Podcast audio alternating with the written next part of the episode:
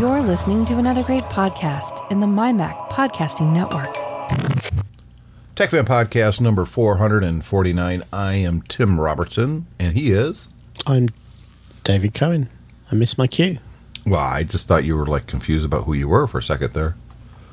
I Well, mean, I've got, too, but- I've got, I've got video proof of who you are now, so can't use excuses anymore, Is it- buddy. No, if um, if things go wrong today, then it's all my fault for this crazy suggestion that I made. Well, I mean, partially, is- it's partially. You wanted to switch over to video while we chat. Yeah, I just wanted to be able to see your beautiful face. Obviously, So we're at, we are doing that, and we are doing. Um, we were going to do Zoom. We tried that, and quite honestly, the quality of video is way better on Zoom. But we, because I'm stupid, um, switch over to Facebook Live. So we're broadcasting live on Facebook as we record this. We have been for a little bit, and um, Guy Searle from the MyMac podcast is actually in the room right now. Somebody else is too, but I don't know who. So we're recording live, but we're not. It's we're not doing a live. show. I mean, I guess we're doing a live show, but that's not going to be the focus now or going No. forward. Although, um, we may start doing some of that. And what I mean by that is we may eventually start pushing out a live show on both Facebook and YouTube. Um, probably not Right. Twitch because you know okay. Yeah. Um, if if that's the case, I need to take off this fat face mask that I wear all the time, the one with the bald head, and actually show you what I really look like. No, I think you should wear a Chewbacca face mask. I think that would work much better. Yeah, sure. I'm going to get a Chewbacca Princess Leia one. I think that would be fun. Having a Princess Leia mask the whole time. It'd be confusing as Yeah. hell to a lot of people who don't know us, but I have no problem with that. So let's start. Um, Because quite honestly, David thought we were doing Geeks Pub this week, and I was like, well, no, it's Tech Fan. he literally had to go check. He, he had no idea. There's not really a lot going on in tech right now. It's the beginning of February uh, 2021. The pandemic is over finally. Wait, no, it's Uh, not. crap. yeah. Oh well. Um, oh, did I? Ever, everyone's no, everyone's starting to realize that the That's my- pandemic is going to. yeah, you can finally see my little watch holder. See, it looks like a little Yeah. iMac. Yeah. Yeah. You need. Yeah. Um, I think the pandemic, everyone is starting to realize they thought it would start to be over by now. They're realizing it's not. It's just getting worse, if anything. It's not getting worse because there are people getting vaccinated now. Um, the road to recovery is here, but it's not going to be a quick road. It's more like you know a feeder road to the highway. It's not. We're not on the highway yet, but we're getting yeah, there. I It's getting better. I'm not even sure, even sure it's a feeder road to the highway. I think we're on a dirt track that leads down to the Yeah. feeder road. but it's, it is getting better now. Cases are probably still going to go up for a while, but I think it is going to get better, and I think it is getting better for some people. And um, as long as we're diligent, and that's the problem, we're not being diligent. Um, everything's going to be a okay, but it's going to take a little bit of time. People have to be patient, and you know, if there's one thing we know, those in the Western world um, are very patient. Yeah, of course we'll wait ages for everything, and we're calm and considered and um, ra- ra- rational all the time as well. So Mm-hmm. that's good. So we should be fine. No problem at all. Yeah. We got a couple topics we're going to talk about. We're going to talk about um, Jeff Bezos stepping down as the leader of Amazon. We're going to talk about um, the whole GameStop stock thing. And we also are returning to our wiki trolling, which we used to do this all the time on TechFan, and it kind of fell off for the last year, maybe two. Um, but we're going to try to get back into that. I think the biggest problem with wiki trolling, David, is coming up with topics. You think it'd Yeah. be easy? You just go to, tech, you know, randomly pick a thing on on um, Wikipedia, but I don't know. You've had one on there for since we started wiki trolling for MIT. Yep. But MIT is such a, a, a big topic. I'd almost rather have someone come on and who maybe works there or is way better knowledgeable wise than we are with MIT because I don't want to do it a disservice. Um, Okay. but we picked Bose this week because I don't care if I do them a disservice. I've always just not been happy with Bose. But let's start with, um, you know, I think everybody has talked about the whole GameStop and shortening the stock and it being rescued. And let- let's start there. What's your take on this? Or bring it's. There are some people who probably have never heard about it. They don't let, pay attention, but it's kind of it was everywhere. Yeah. So I can't imagine too many of those people. Yeah, I, I mean, it's it's the sort of thing that, in particularly in times of crisis like this, it gets picked up because it is an alternate story to um, the regular doom and gloom. But yeah, the apparently I, I didn't really I've never really understood what shorting is until this happened. But uh, apparently, there's a whole load of hedge funds that have a what's called a short position on stocks that are they think are going to go down, and this is how they make money. They borrow the stock of somebody else, and then they sell it off, and then buy it when the stock price reduces, and make and basically pocket the difference. I think Right. that's how, kind of how shorting works. And That's the um, basics of it. Yes. yeah. Uh, so that so there's a there's a group on Reddit, a subreddit called Wall Street Bets, uh, which is is kind of does what it says on the tin. If you ever had the misfortune to go in there, for a start, you'll find you can barely understand what's going on because they use all this colloquial lingo. Yeah. Yeah, but they they basically they are a group of kind of sports gambling like day traders, and uh, they decided that they didn't like the fact that hedge funds were making positions on taking short positions on GameStop, which is a because of the pandemic is a you know is a, a company that's been hammered for many many years, but is now really getting hammered because nobody's in the stores and, and what have you. Yeah. The And switch over game, to physical media. game distribution to go digital. Yeah, it, it, Yeah. Their, their entire business model is going bye bye, and Yeah. unless they change the focus of what they do at GameStop, which they very well could, but let's be honest, that would take a lot of forward thinking, and I don't think the upper echelon of management at GameStop has that kind of fortitude or intelligence. Uh, That's I can say that because I've dealt with some of them in the past, but they weren't. The company that owns them actually started up a Mac reseller, an Apple reseller company, and that's how I know them. And uh, yeah, they they weren't the smartest cookies that I've dealt with in the past. Yeah. So anyway, what these guys decided to do is they wanted to poke it, poke these hedge funds in the eye by basically encouraging themselves and many of their friends to buy up GameStop stock. The the real I think the real focus of it was they were convinced that um, the hedge funds had had basically taken a short position of more than 100% of the stock. So basically, they were betting on on. So I, I, they they thought that these guys had had borrowed more stock than was actually available, or committed more funds than was actually available, and they thought that was apparently beyond the pale. So they decided to poke these guys in the eye because if you have a short position and the stock goes up, you basically can lose a lot of money very quickly because you have to give those loans of stock back at the price it is when the guy asks for it back. And if the stock has gone up high, you lose a packet of money. Yeah, and So at that's least what they one did. hedge fund went under, if I'm not mistaken, because of it.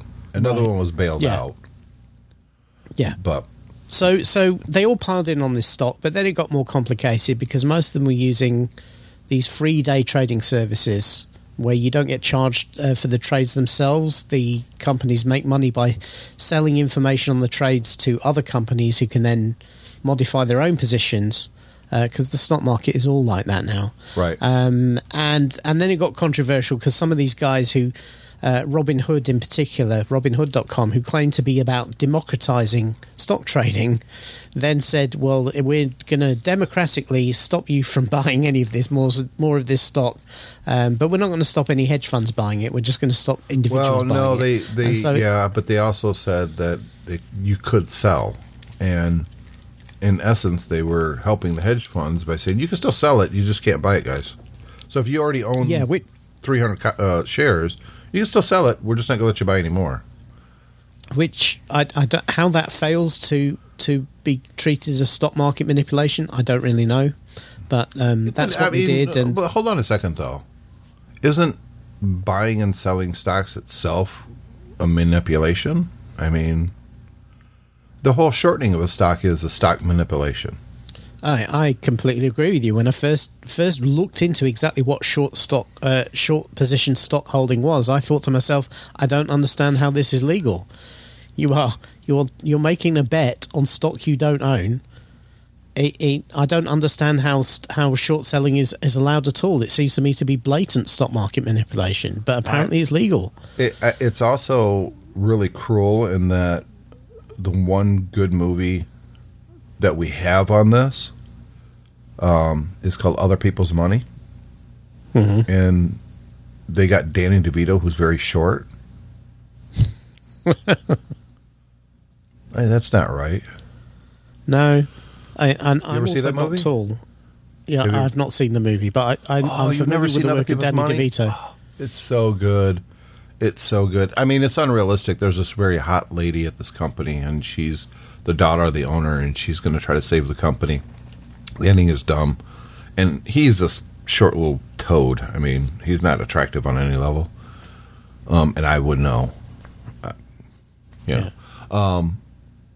You're looking at me now, so eerily- you've got a good comparison. She's eerily attracted to him, and there's this. It's stupid, but the movie itself is really good. Yeah. Yep. The um, I, I frequently get told I look like Danny DeVito, which is obviously extremely flattering. Yeah. Yeah, put your camera up higher, so you know. Because I'm like looking at your. Well, so chin it's looking down the top of my up. head. Well, I mean, more of a straight-on view. Like my, I'm using my phone Yeah, instead of the uh, iMac built-in camera, and it's sitting Yeah. on an empty coffee can to bring it up. Otherwise, you'd be Right. looking up, and generally, when you get a video and you're looking upward like that, it's not a good look. well, I, I'm on. It works for you. iPad, It Which works is, for you. Which is which is up on my monitor stand, so it is raised up, but then not not tall enough for me, even though I'm very short. Guy Searle Yeah. says he always takes the tall position. There, that works better. I've just drop. Yeah, I've so, just dropped my chair down. so now we could see right up your stairs there. That looks good at the at the garbage bin, which is awesome. yeah. Yep. That's a recycling bin, thank you. Yeah, anybody watching this planet with that video, um, or next week when we record uh, Geeks Pub, uh, just go to Facebook and you'll be able to watch the, us live video of this, and you can see my background, which is all retro video game stuff. It's kind of ridiculous, isn't it? See my '80s boombox up here? Yep. I love that. Well, I can't. It's behind my video window, but yes, I saw it before. Yeah. The speakers are detachable. I used to take them off and. Oh, here, come here. You want to see the new cat? This is the new cat. Hello, cat. He's nice. Great, She's aud- nice. great audio. This. Ugh, right Oh. my face. She uh, she likes to get into a lot of mischief. Yeah. So if you hear something crash, that's what it is. So I understand why people were sh- short, you know, trying to fight the short. Um, somehow it kind of became we're going to save GameStop, which is stupid. Um, well, you- who are you helping? You know, we don't want this company to Well- go away. Well, then stop buying digital copies of video games and go to GameStop and buy something. It's Yeah. stupid. They no no these guys that they try to make it sound like this is what it's turning into. We're going to save GameStop. And then they started doing the same thing with AMC theaters. You know, Yeah. the they went after the short sellers for AMC. And AMC's stock started going up big time. Uh, to the point where AMC actually sold some of their own stock, pocketed the profits, and it looks like they are going to be saved um, for about a year. So if we come out of the pandemic and movie theaters open up, AMC is actually in pretty good position now because of it. Well, They didn't do yeah, that at GameStop. GameStop didn't buy a whole bunch of their own shares turn around and sell it when the price was high, and then pocket it and profited the business to put it back into the business. That's what AMC did. Yeah. If anything, the idiots at GameStop would have just sold their stock and then gave themselves bonuses because they're f- fucking idiots. Um, so there's that. Yeah. Uh, I, I guess, uh, I, I, as I understand it, if you have a, a better stock price, then you can borrow against that, and that means you can maintain funds that way as well. But the problem with GameStop in particular is that everybody knows that stock's going to go back down to where it was again, which is about twelve dollars a share. Yeah, Right, so because these- because the fundamentals of the business are not enough to bring people in to invest and hold the stock, which is what keeps the price high. Right. Which is what yeah, you said. and you know a- these it's Reddit guys are going to get bored. Yeah, yeah, the Reddit guys are going to get bored and move on to something else, and uh, and then the stock will drop again. Yeah. Well, and that's no different than the the people who buy and sell stock, you know. They buy Yeah. something, they get bored with it, they sell it because they got bored with it because the profitability is gone. So then they moved on to something else. Yeah, As long as the money's there, they're very interested. It's weird, I know. It's about money. Yeah. Oh my gosh. Um, I guess it, it's gonna it's gonna drive the hedge funds away from this sort of thing for a while, which No. probably helps weak it. stocks like that because um, you know if you're being short sold against, then then that is kind of you're beginning the death spiral. That is true. I mean, if more and more companies decide, or hedge funds decide, you know, we're going to stop shorting, short term, it could be a good thing, but I don't think they're going to. If if they No. detect a company in peril, and they could make a buck, they're going to short it. Just the way it is. They don't think long term the way. No, well, well, short. The whole point about shorting is that it's a short it's a short money grab. Exactly. But I, what they'll do is they'll go and move off to companies that geeks have never heard of, who who, won't- who won't, you know, uh, won't rally against the stock. That's the only thing. Yeah.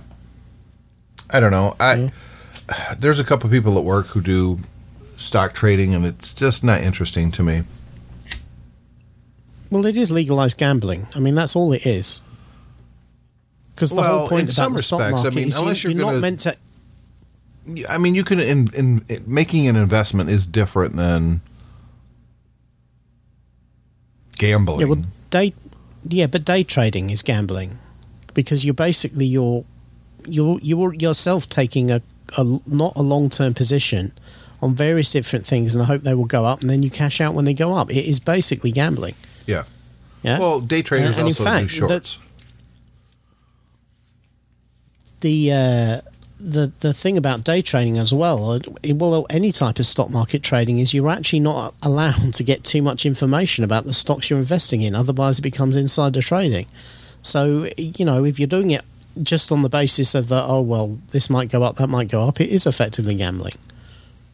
Yeah, I don't know. I the stock market has brought a lot of wealth to a lot of people, including everyday people. When you have a 401k, you're playing the stock market. I'm in the stock market because Yep. that's where my 401k is.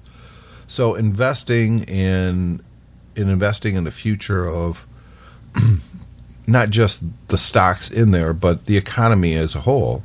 Um, I don't think that's a bad thing. I think that it does help create wealth, but there needs to be more regulation in it. I think it is rife, as we well know. Um, in fact, the movie The Big Short kind of really points this out that there's so much manipulation and theft going on, and then when someone or someone's, if you will, um, breaks the law or manipulates it so much that it causes a massive crash, there has to be consequences, and it's been shown that there are zero consequences Yeah. uh, on a institutional basis. You know, after the big crash in two thousand and eight, nine, ten, Yeah. Um, there was no consequences at all. In fact, No. you know, other than a couple businesses going under, and big ones, don't get me wrong, um, the people who came out of it, those financial institutions, actually got bonuses and stuff. Yeah. That's disgusting. Well, yeah, they were bailed out by the governments of the world because we couldn't afford every all the politicians said we couldn't afford to have our financial systems crash. So the businesses were bailed out, um, and the executives got away scot free. Yeah, Uh, not and the only ones that, that they got got they out- got bonuses. Yeah, well, the ones that got bailed out got bonuses for uh, being seen to be strong enough to be bailed out. Well, they got bonuses Yeah. because the company said, well, if we don't give them bonuses, they may leave and go to a, a competitor. Yeah, Um, Guy um, say Guy Searle in the chat room is saying the problem with shortening isn't shorting per se. It's when the same trader starts pushing a narrative to push the stock down just so they can make money at the expense of the company. That is true as well. That is pretty much uh, stock market manipulation, isn't it? It's not Yep. insider trading because you buy a whole bunch of stocks, you want it to go down, you start start posting everywhere. Man, this this company's going under. They're yeah. they're going to go. I, I I've heard rumors that they're going to go bankrupt in two weeks, and all of a sudden People everyone starts saying. selling their stocks. Yeah. Well, isn't it the whole world though? People are saying that's the whole thing. people are saying if you're going to buy a Toyota, you should talk to Tim Robertson. That's. I'm just saying people are saying that. There are some people saying that. Yeah. There are other people saying other things about Tim Robertson, but we won't but go there we won't, now. we won't post those. We have to keep it clean. Uh, on the last episode of Tech Fan, I discussed finally getting a computer. Made an offer, they accepted. Fi- Finally, getting a computer that I've wanted for a long time. It's an awful computer, just a piece of crap. But it was the first computer I ever owned. Do you And have a I short kind- position on that computer, I- Tim? Yes, I do. um, you know, I made a, a buy it now offer, which after shipping was, I think it was like what what did I say, seventy bucks, eighty bucks, something like that. Um, Yeah. was way less than I've been seeing these things go for a while, and I won. Well, it finally showed up, David. I, I sent you a little video. I'm holding it up for the. This thing comes off right here because that's where the game cartridges go. If you get game cartridges, uh, it is the Aquarius. Um, it's heavier than I remember to believe, believe it or not. It's got a lot of weight to it. I was expecting it to be just all plastic and not very good, but No, well, they, they, it was It's designed in the seventies. The seventies, they designed no, it's an '80s stuff It's an differently. '80s then. design computer. No, yeah, but that if you read the Wikipedia page for the uh, Aquarius, it, the thing was designed in the seventies. That's Hmm. one of the reasons why it did so poorly, is because it was so behind the times even when it launched, and even internally at Mattel, they uh, it was designed by the same guys who did the Intellivision in uh, China. Um, or Taiwan or something, I forget. And uh, and inside Mattel, um, they uh, people were laughing at it, and they called the computer called it the system from the seventies. Ah, well, So people that make it, if they're laughing about it, you know it's bad. Yep. I mean, they're Exactly. like, why are they making this piece of crap? I, d- I still don't in some way, haven't ploughed it up and turned it on though. Dude, I'm scared to turn this on. I'm scared to plug it in. It's Why? never been plugged in. I mean, Right. the power cable, which is connected. I mean, this thing, the power brick, Yeah. getting used to the camera, weighs half of what the computer itself does. Um, well, yeah. Again, seventies. Yeah, well, but it's it's hardwired into the system. Usually, even in the '70s, the the power cable was plug and yeah. socket. Yeah. So that's kind of weird. So I know this has never been used because it still has a little plastic grommet thing. No, it's not plastic. Some kind of a material. I don't know what it is, but it's on the plug, so you know it's never been plugged in. Uh, it came with all the manuals. Here's the question, though: Should I fill out the registration card? Wonder what would happen. Uh, I don't know. And the reason they're rare is because they're only on the market for about three, four months. Yep. Well, this So, was brand um, new in the box. Now the box didn't hold up as well. You could see the box in the video uh, over my left shoulder. Um, I was Right. just going to throw it away, but I just threw it on top of my Super Pac-Man machine because I feel I feel kind of weird about just tossing it in the garbage because it is a yeah. rare well, box. yeah. No. I wouldn't. I certainly wouldn't do that. I mean, I, I'm one of these weird people. Anything I buy nowadays, I keep the box. I don't. Not because not because I think that one day it's going to be worth a, a large amount of money, but I just figure if I ever resell it, it's useful to have the box for it. Yeah. You know, I still have delusions of grandeur in that I'm going to win the lotto. I'm going to buy a big mansion. I'm going to have one room, well, maybe rooms, uh, set up that I can actually, you know, show these things. Do you Yes, play the lotto though? Yeah, occasionally. I buy I buy my occasionally. tickets online. Right. This but if you've got to play it, you've got to play it more than occasionally to uh, to win it. I know. Well, no, Yeah. you you could play it occasionally and win. I could play it one time and hit the. I don't, I don't think my chances go down a whole lot if I only play once a month as opposed to playing twice a week. Uh, well, I think your chances you for every time there's a draw and you're not in, you haven't bought a ticket. Your chances zero. for that draw are zero. Yeah, I buy mine online. Um, the Michigan Lotto. I'll go up there and I'll buy, you know, the state's Lotto and then the national one, and then go to bed that night, dreaming I'm, I'm I might hit it this time.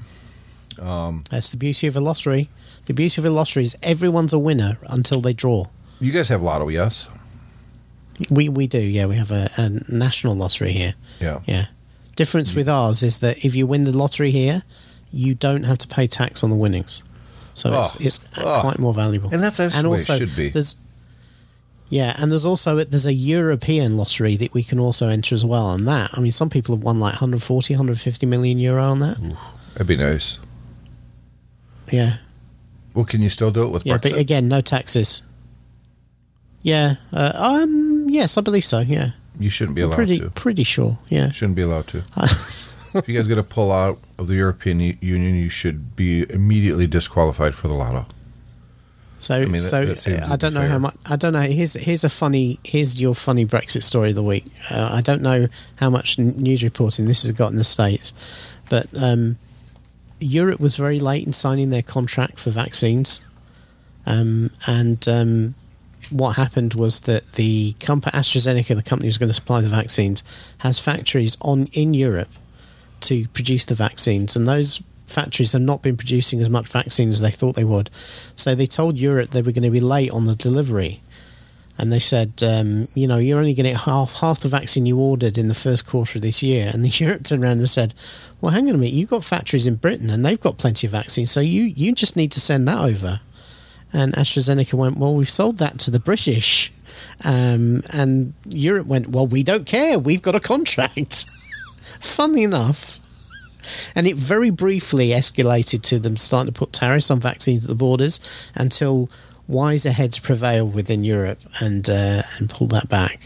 But there was this uh, frisson of sh- what they call Schadenfreude between uh, between the British people looking over Europe because they gave us a, kind of a hard time in signing a deal when we uh, when we left. Yes, I remember. That is kind of funny. It's ironic, to be honest. yeah, Um, the governmental, at least here, and it sounds like in Europe as well, um, the response has been, and just from a leadership point of view, in many, many countries has been piss poor. Um, obviously, here in the U.S., there was it was non-existent leadership um, for the for almost a full year. Uh, we'll see if the new administration's any better. They are actually holding briefings again about COVID, and they seem to have a plan, but whether that plan works or not is, you know, we'll see. I'm not going to count on Yeah. anything, but it just seems to me that there are some very smart people in the world, and nobody in leadership positions let those people run with it. And Yeah. uh, if there's anything that we learn after you know millions of deaths because of this worldwide, um, m- maybe this is something we should take seriously going forward. And it's not like we didn't Yeah, have any warning signs. Exactly. I mean that that's the thing I hope is that all of the um, setup that's been been established for this pandemic, I hope it's not just all dismantled when we think it's over, it- because this will happen again, Yes, and and the next one might be worse, might be a lot worse. It might be, uh, you know, more like an Ebola pandemic rather than a, a coronavirus yeah, the pandemic. one that you get and you're dead within you know. 48 hours. exactly, or uh, you know the the fabled zombie apocalypse we've all been looking forward to for years. Um, Guy Searle so- in particular has been waiting for the. I mean, he he practiced with so many video games, Yeah, especially on iOS, uh, uh, about zombies for so long that I think he's going to be disappointed if it never actually happens. I heard a rumor. We're talking about Guy Searle from the MyMac podcast. I heard a rumor that the moment he heard uh, about COVID, he, he started getting a little excited. If you know what I mean, he thought this was it. You know, and he- people are saying he's he started he's bolting all these weird things to in his, car. he, he put this big brush guard on the front with spikes on his car and stuff. Uh, He was broadcasting from his car, just look looking for these zombie COVID people, and then it turns out People- that yeah. you know it, it didn't happen. He's People still very are saying that he, ha- yeah, people are saying that he has a baseball bat with a name. Betty, his is Betty.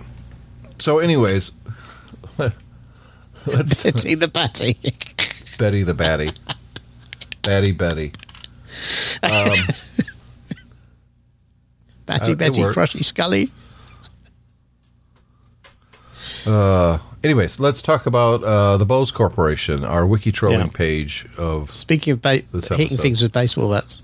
Well, you know, here's the thing: Bose started out in uh, 1964, and you got to give it some credit. There's very little. Um, do you call them an electronics company? I mean, at this point, they're a speaker company in headphones, Yeah. and it's not just headphones that you wear on your head. It's not just um, home speakers. They they also provide speakers to auto manufacturers. So if there's audio involved, Bose is has a presence there, and I challenge anybody to find um, any company from 1964 that's still doing strong in today's modern day. I mean, that's a long time to still be in business, isn't it? Wouldn't you agree? Uh, it is. It, it definitely is, and I, I think for a start, I, well, I think for context, we've got to remember that anybody doing specialist electronics in the '60s, yeah, was was doing. It had to be the state of the art, high end stuff back then. There was no commoditization of electric electronics in the '60s, so whatever they might be today, back then they were they were a high end audio company. Um, and yeah, they've made some very smart investments and uh, and been very protective of their brand over the years, which I think is one of the reasons they're successful because they've kept the brand awareness and also they the kind of brand halo of them being upmarket going. So the guy who started it, Amar Bose, um, his interest in speaker systems had begun in 1956 when he purchased a stereo system and was disappointed with its performance. Um, must have been a Microsoft one. uh, the purpose of the company was develop, to develop speaker system which used multiple speakers aimed at the surrounding walls to reflect the sound and replicate the sound of a concert hall.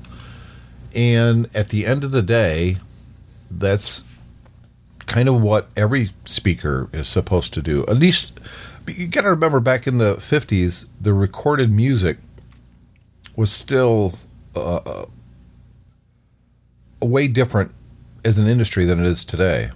Um, most people, when you're talking about concerts, we're talking about symphonies and stuff like that. And if there was a concert, it was in a symphony hall. And listening to it at home was supposed to replicate what it sounds like in person. Uh, the 50s was the very beginning of buying a record because of the record itself. You know what I mean? That Yeah. the, the the commodity was the record then. Up until that point, it really wasn't. And to have the foresight to to start a company and and to get that interest initially in better reproducing the sounds that you would get in a concert hall, I think was admirable. Um, that's how you would think companies should start. You see an issue, you come up with a solution, and you become successful sel- selling that solution to that problem. And now this Yeah. isn't a worldwide problem. Oh my God, we're not hearing it the way it was you know what it, way it sounded initially, but it is still an issue in that. Hey, these speakers sound terrible. Most of the speakers out there sound terrible. Let's create a better product. And the idea of aiming at each speaker in an enclosure at a different area to try to reproduce that sound um, had to have been a novel idea, I would think. I think so. I mean, reading through this, their first product was a failure, and that was because basically the idea was ahead of its time. That the measuring techniques they had for trying to calculate the sounds just weren't good enough, and it was only their uh, their later pro- uh, product, which uh, the 901, was a big commercial success and kind of established them. Um, in fact, the, the, the 901 speaker was sold from 1968 all the way through to 2016. Wow. That's so there you go. That was a, a, a, but I think the smart thing is that they um, they've donated they donated most of the stock. Bose they donated most of his stock as he came towards the end of his life to MIT. So um, there are uh, it has majority owner. Yeah, so it so it has a it has an academic drive to it that that isn't there for um, for other companies. And of course, you know, it's not a public company; it's a private company. Right. So um, that means that it's not subject to the.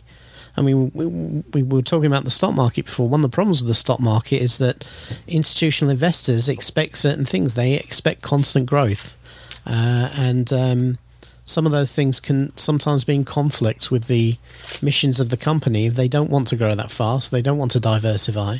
They want to stick at what they're good at.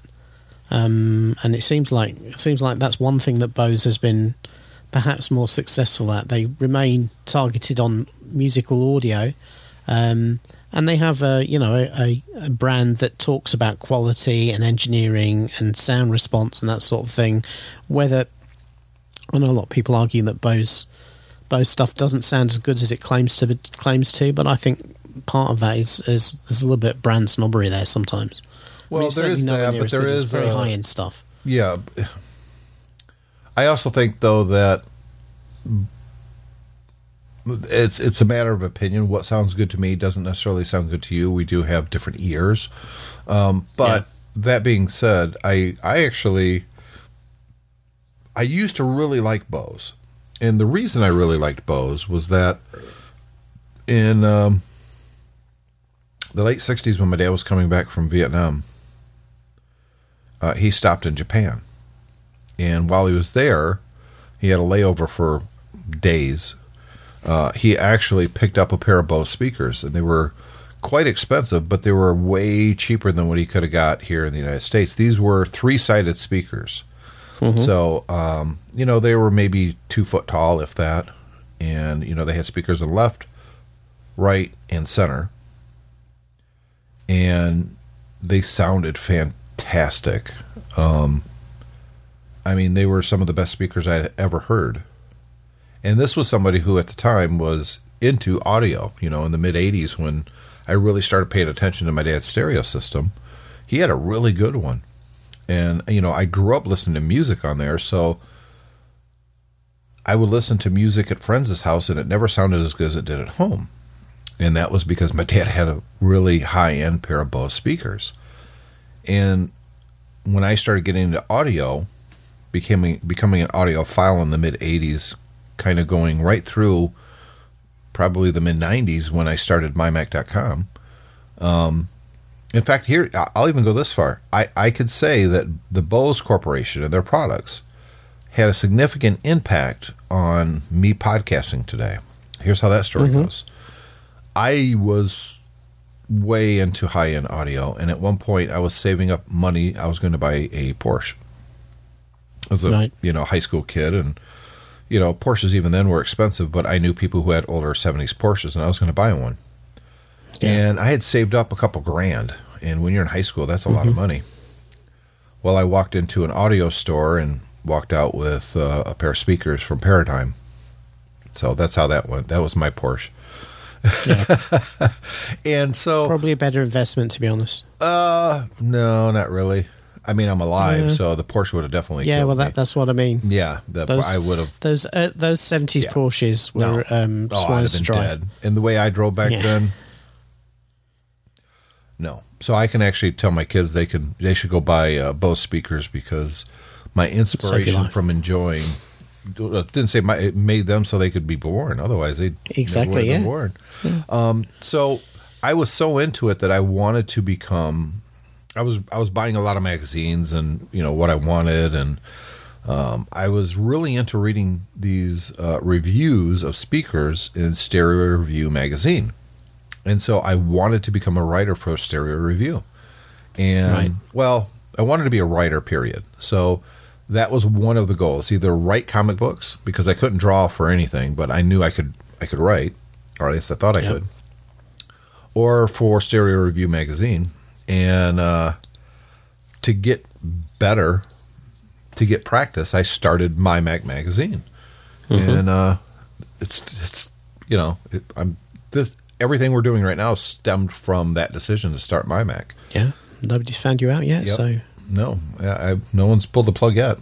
So that, in a real world sense, I can go back to those Bose speakers that my dad picked up coming home from Vietnam. Hello, Crystal Leach, Lesh, Leash, Lesh, Lesh. She's in our uh, chat room.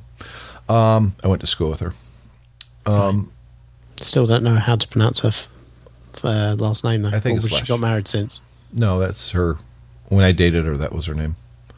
All right. Um, she must she must have fond memories if you didn't even know Oh, what her name was. She's, um, poor thing. Um, no, it. I, I was always into audio, so when I say that I don't really like Bose speakers now, it's not snobbery against the brand. I actually wish I loved them because I've got a very rich history with Bose. Yeah. My problem with Bose is the audio quality that you get from them for the amount of money you spend is not balanced. You could spend mm-hmm. a lot less and get a lot better audio quality from their competitors. So, in some respects, like you said, you're paying for the name. Yeah. And I'm not a big believer on paying for a name. You know, the same thing could be true, or and is it true in the automotive industry, for instance? I see some Oh yeah. luxury brands that I know are just awful vehicles. They're junk. They break all the time. They have recalls all the time. Uh, quality, satisfaction, all that is just nothing. People hate them when they own them, Yeah. and they sell them for eighty thousand dollars, hundred thousand dollars. I'm like, Yeah. this is junk. Why would you buy this vehicle? Well, When yeah. you could buy this is frickin' four Corollas and have a way better. This- you have a fleet of yeah. cars, drive a different one every day.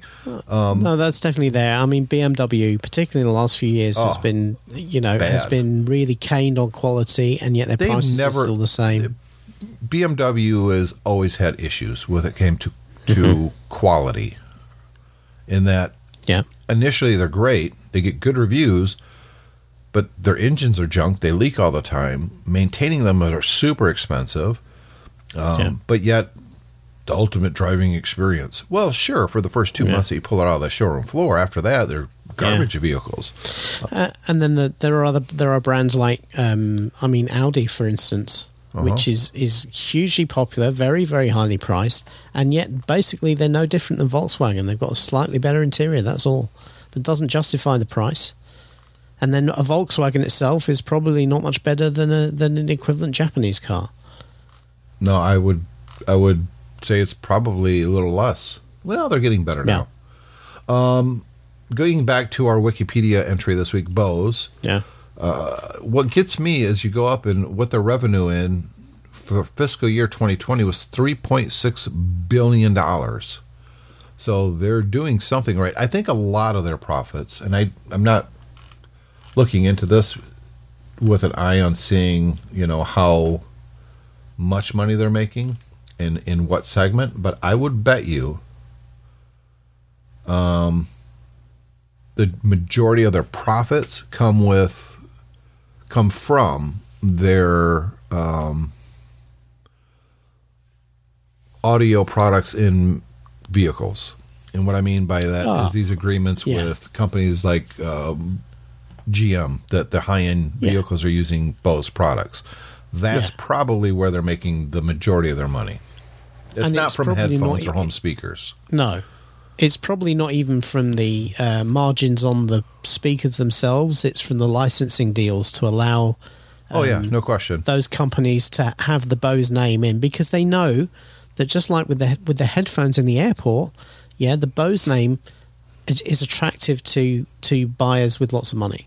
And Yes. so if you if you have a luxury vehicle, ideally you rather have a um, you want to have a brand name on the on the stereo and the speakers to make people think that it's high quality rather than just having the man- manufacturer's name on there.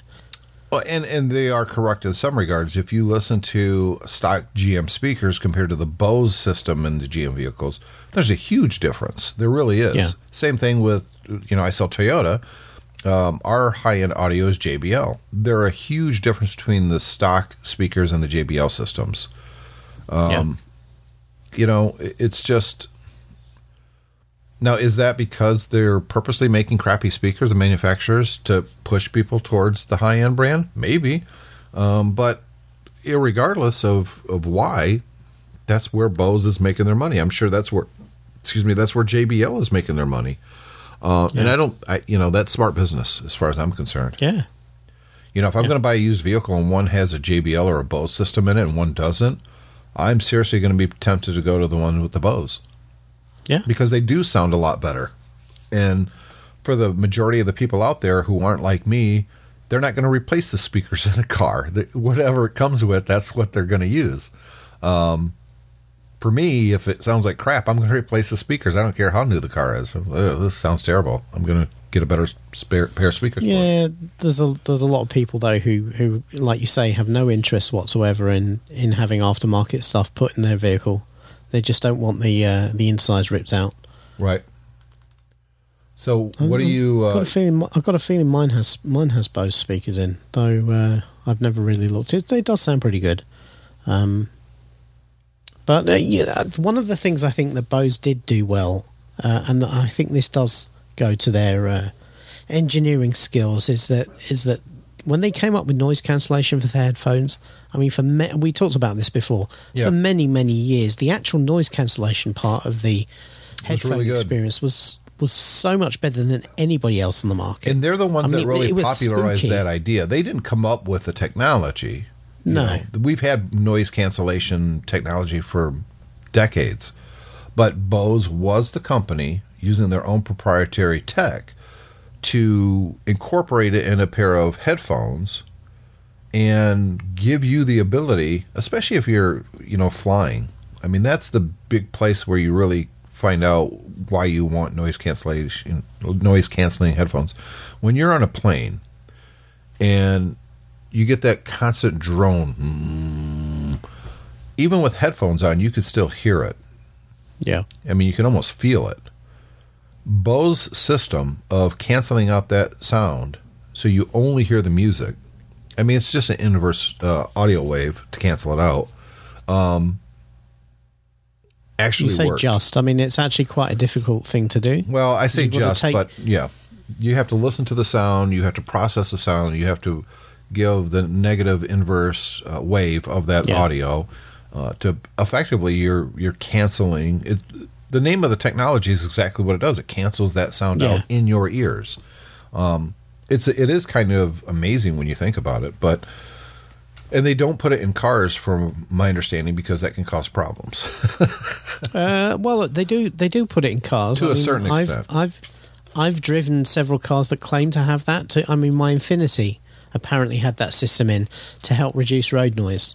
Um, if it did, it didn't work very well because there was still plenty of road noise in my Infiniti. Um, but you know, there are plenty of high again higher end cars that claim to have noise cancellation of to some degree. But you're right, you can't cancel everything out because then that'd be dangerous. Right. Um, but imagine how quick the a lot- technology has to work in that. How fast is a sound wave getting to your ears? You know, Yeah. if you clap your hands and you're wearing a pair of noise canceling headphones, you can usually hear it, unless the music's quite loud. But it is muffled. Um, the technology is. those- Go ahead. Yeah, those systems are, are optimized though for the for the lower frequencies, the background type noises, rather than necessarily Right. um, you know speech and stuff. I think that's one of the problems is a lot of people buying them expect it to cancel everything out, and then It they go, can't. "Ah, I'm on the plane, I can hear a baby crying still." Mm-hmm. And um, It's that you know, droning, I- repetitive noise that they're really good about canceling out. Yeah, I always I always think when people say that, you know, I always think well, you should take the headphones off and put them on the baby because that probably stop the baby crying. Yeah. Or on its face. Yeah. Like I tried that once. Like- lady got really mad at me. She claimed it couldn't breathe. I'm like, it can breathe. It's, It's ju- it's just my not, hand. It's not a clo- yeah, it's not a closed back headphone. There's a little bit of oxygen getting in there. So, anything else going on in the world other than Amazon's Jeff Bezos? Now, he's not leaving the company. You know, I saw some No. misreporting. He's he's taking a seat on the board, and this is becoming more and more common. When, in in fact, this is kind of what Steve Jobs was doing towards the end uh, when he kind of handed the reins over to Tim Cook at Apple. Yeah. Um, it's a way for the founder or um, the person who got them where they are to Yeah. stay active in the company without having day to day responsibilities of running said company. And I th- Oh, also yeah. think it's a way to keep investors. This is like the investing show. Uh, investors um, with not freaking out that oh my god the company's going downhill. Jeff Yeah. Bezos is leaving. He was the driving force of this company. Sell, sell, sell. Um, I think that you know when when they came out the press release, uh, Jeff Bezos basically said he wants to um, stay active with the company, uh, but he has other pursuits that he wants to do, and he's 100% right. And he even called out Yeah. stuff like the Washington Post. Mhm. Blue I- Origin as well, is a space company. that- Yep. Yeah. Which has kind of fallen to the wayside as far as in the minds of a lot of people because they haven't really done a whole lot lately. Well, you know what? I think there's difference between Blue Origin and and um, SpaceX. SpaceX is is the difference between Elon Musk and uh, Jeff Bezos is that Elon Musk is is a very self promotional guy. He likes to say crazy things on Twitter. He likes to, you know, um, promise big and fail hard. Um, and then when he fails, he says, "Well, I've learned something from that. We're moving on." Whereas I think Blue Origin is very much more of a we're just going to knuckle down, do the work, and get it done. Um, and I think what will happen is over the next few years, maybe as part of this thing, is you'll see and hear much more about Blue Origin. They just haven't been as a, as vastly aggressive at um, at getting getting stuff into orbit as SpaceX has. It's a just just a different approach. I I think the difference is Blue Origin don't ever want to have the situation where there's a whole load of cameras on there, uh, the spaceship goes up and then comes down and explodes in a ball of flame. I think Blue Origin want to have engineered out that system before they start, whereas um, Elon Musk just sees that as the price of moving forward. Elon, Um, who do you think is different approach? who, who do you think is a better technologist? Elon Musk I, I don't think or Jeff Bezos? I don't think I don't think Elon Musk is particularly a technologist. I think he's an ideas guy. He doesn't um, So he Jeff doesn't Bezos. come up with this. Yeah, but I I think um, As an example of that, I would a lot of people think of Amazon as the company that sells stuff online. That is actually not where Amazon makes No. their money. Amazon makes No, their money as Amazon the Service. backbone at, of the internet. So many of the services that you use, including a lot of the Apple stuff, is using Amazon's web services. That's where And- they make yeah. their money. And Jeff Bezos and it's- recognized that way early, way, way early. oh he did yeah, and the guy's promoted to take his place. And it's usually as, rock solid. uh, as CEO is Mm-hmm. the guy who runs Amazon Web Services. So that tells you everything you need to know about how important that is to the company. Yeah, I mean, they Um, could close their retail doors tomorrow, and Amazon would be just fine as a company. I mean, Yeah. there'd be a lot of people out of work because most of the people Yeah. that Amazon actually employs are warehouse workers and stuff like that. Yeah. They're, it's not the web engineers and Oh, well, I, I thought I thought that's why Jeff Bezos stepped down as CEO because he knows that Amazon needs extra delivery drivers. So well, he- that's only on he's gonna be- Thursdays when he's and, pursuing and Fridays. when he's pursuing other interests. That's what he's going to be doing. He's going to be delivering parcels. Yeah, uh, just only on Thursdays and Fridays. You gotta, you gotta see. This is what happens when you don't Yeah. read the press release, David. You get it wrong.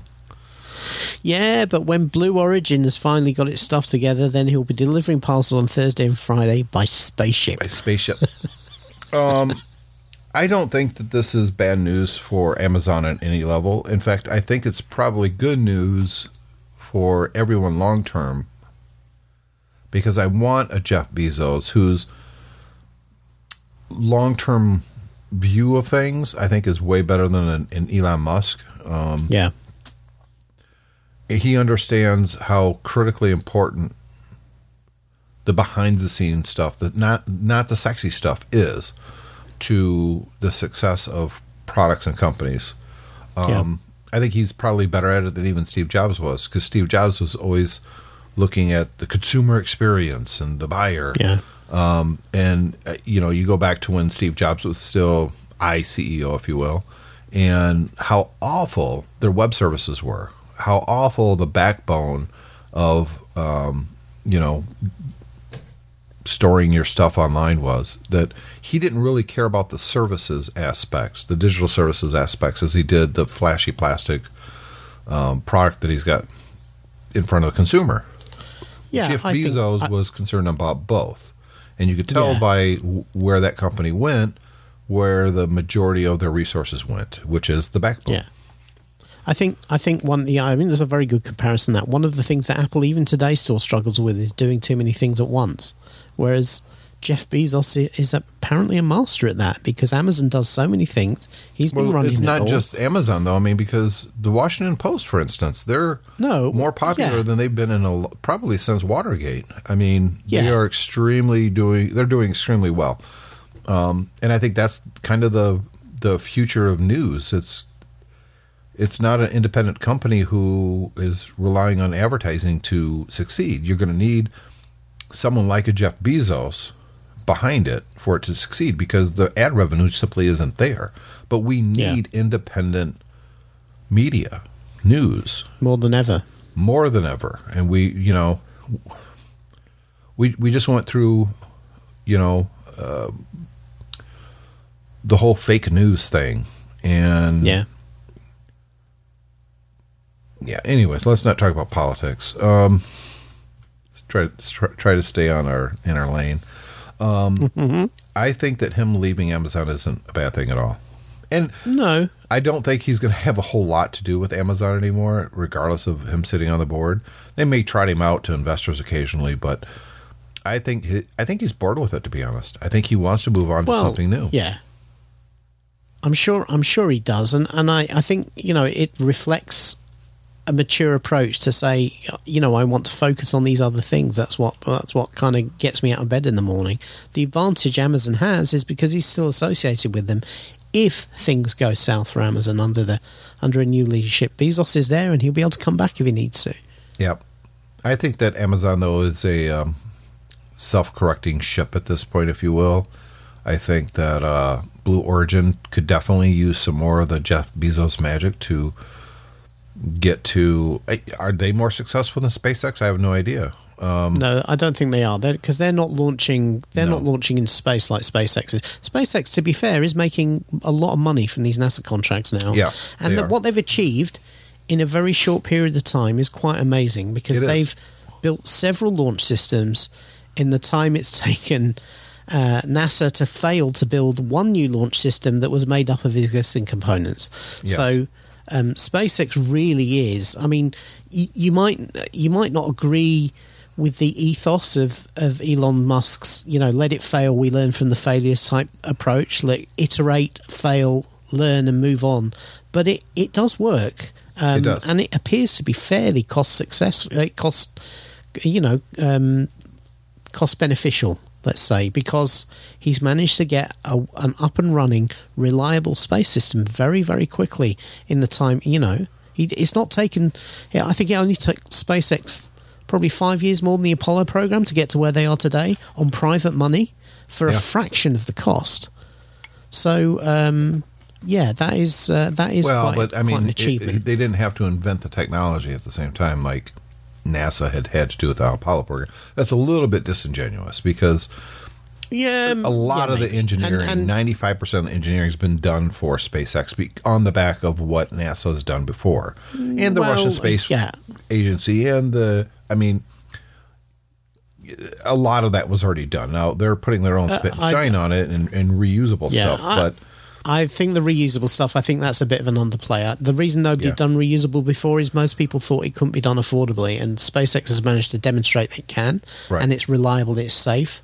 So I think that's their real achievement. You're right. Rockets themselves are are not, but it's the it's the ability to land and refurbish these things is Yep. is their real kind of game changer. Um, and uh, you know, and and also as well, to be fair to uh, NASA, there's been an awful lot of public money pumped into SpaceX via contracts. That's, So. that's the first time I've ever seen your dog. Hello, Ollie. Hello. Ollie doesn't not- care what you're saying. He's like, yeah, whatever. Not at the moment. Yeah. I think there's turkey up there. Mm-hmm. Um, yeah. I've got something for you. What the heck was it? Uh, something for something for you to watch. I watched something on Netflix, and uh, I wasn't expecting to. It looked like one of those shows. I was thinking, yeah, this is probably going to be like, yeah, and it was actually really good. What the heck the name of it was now? Gosh darn it, I cannot find it. It's a Gosh darn it. Yes, gosh darn it. That's that's the name of it. Um, man, it's something space trash hauler or something. Oh, there it is. Uh, space sweepers. Right. Chasing after space debris and faraway dreams in the year 2092, four misfit unearth explosive secrets during an attempted trade of a wide-eyed humanoid. So, it, I, I thought this is going to be not very good, but I'll give it a shot. It was actually really good. Yeah. I really enjoyed Yeah? it. Yeah.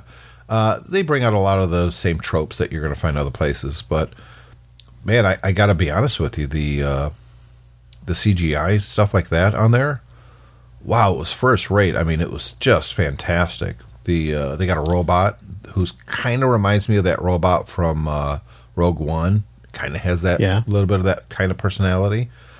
That was well done. Um, at first, the, the you don't think the characters have much depth, but as the movie goes on, they really do.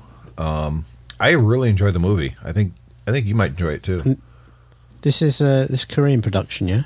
Yeah, and some of the characters actually speak English, and the other ones who don't, that speak Korean, they overdub Yeah. their voices, but they do it in a way that's really well done. Um, I I really enjoyed it. It was it's it's quite good. It's one that I would definitely Yeah. suggest if you like sci-fi. Check it out. It's a good movie. S- Space Sweepers on Amazon.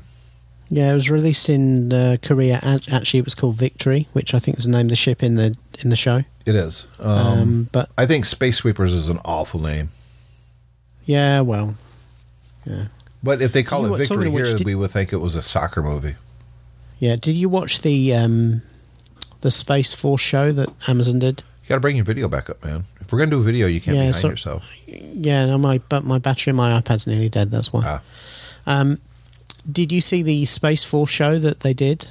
I on- watched three Steve Carell? episodes, and it was so awful. I had to stop watching it, and and and do the flashy thingy from Men in Black to make myself forget that I ever watched it. it's awful Uh, you show. know, I stuck with it, and it got better as it went along. It it kind of had its own kind of sweet charm to it. Um, it was awful. no, there's head shaking going on. So It's it's awful. there you go. The- Here's my problem with shows like this: that they're this big government agency. There's like eight people that you ever see. It's Yeah. stupid. I. It's the dumbest show I've seen in a long time, and that's saying something. I love Steve Carell. I really do. Yeah. That show is awful. Okay. So with that, we're going to wrap up this episode of Tech Fan. We would uh, love to get feedback from you guys. Simple to do, simply send an email to the show at techfanpodcast.com or go to techfanpodcast.com or mymac.com and leave a message in the comment section and we'll read it right here on the show. You could also find us on both Twitter and Facebook. Uh, come back t- next week and we will be broadcasting as we record Geeks Pub live on Facebook. Uh, eventually, we'll put it on Facebook and YouTube. So if you want to see our ugly faces as we record the show, that's where to do it. uh, and it's going to be exactly the same show because I, I do no editing, none. David sends me the MP3 of his audio file. I line them up in GarageBand and hit export. Well, on TechFan, I do put in uh, an outro music, but other than that, same show. You can actually see us discuss it live, whatever we're talking about and you can join in on the conversation in the chat room. Guy Suro was putting some stuff up there. Um, we did zero promotion, and I think at one point we had four whole viewers. I don't expect it to be a big thing ever, and it's actually being shared to my profile. So, Yeah. you know, if you follow me on Facebook, you'll be notified when we go live. Um, and it is at 7:30 in the morning on Sundays. So 7:30 in the morning, you might have to wake up a little early, especially if you're on the West Coast. It's really early. yeah. Definitely don't start watching if you're tired, um, because we have heard from reliable sources that it inspires narcolepsy. Yeah. Definitely don't start watching if you're tired and driving. Oh my God, Are you kidding that me? would be wrong on. that we federal investigations would have already started. yeah. We'd have been Exactly. banned in China by now. Um, yeah, so we'd love to get feedback from you guys. Hit us up. Let us know if you want to join us one of these days. We can do that as well. On, uh, but if we're going to keep doing the video stuff, they're going to have to join us on Facebook as well, so we can do the video thing. Um, Yeah. David, fun episode. Thanks for coming on. Speak to you later. Bye. Bye.